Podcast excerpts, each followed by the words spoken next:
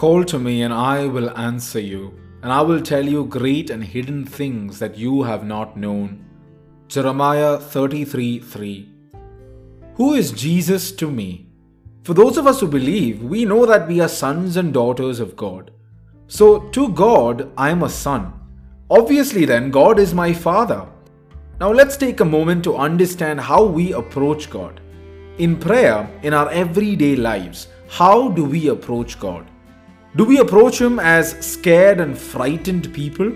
Do we approach Him with a lot of doubt and hesitation in our hearts?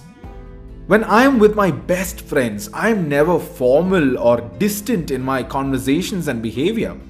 I'm completely free and open in their presence because I have nothing to hide from them and I'm not ashamed of them seeing the real me. Am I afraid of coming before God as the real me? Am I always very formal with God?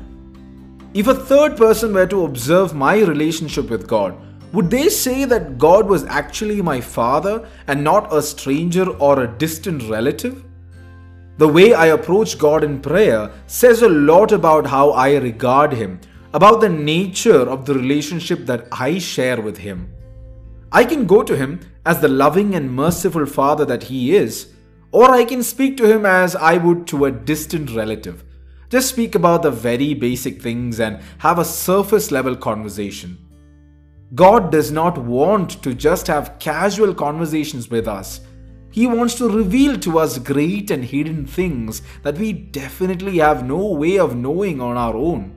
Insights about ourselves, secrets of the spiritual life, and the very wisdom and knowledge that originates from the Holy Spirit. But first, we need to honestly reflect upon and answer this question Who is Jesus to me? In Jesus' name, I pray that I may come into a greater awareness of your presence in my life. Precious blood of Jesus, save us. You're listening to the Catholic Baby Podcast. God bless you.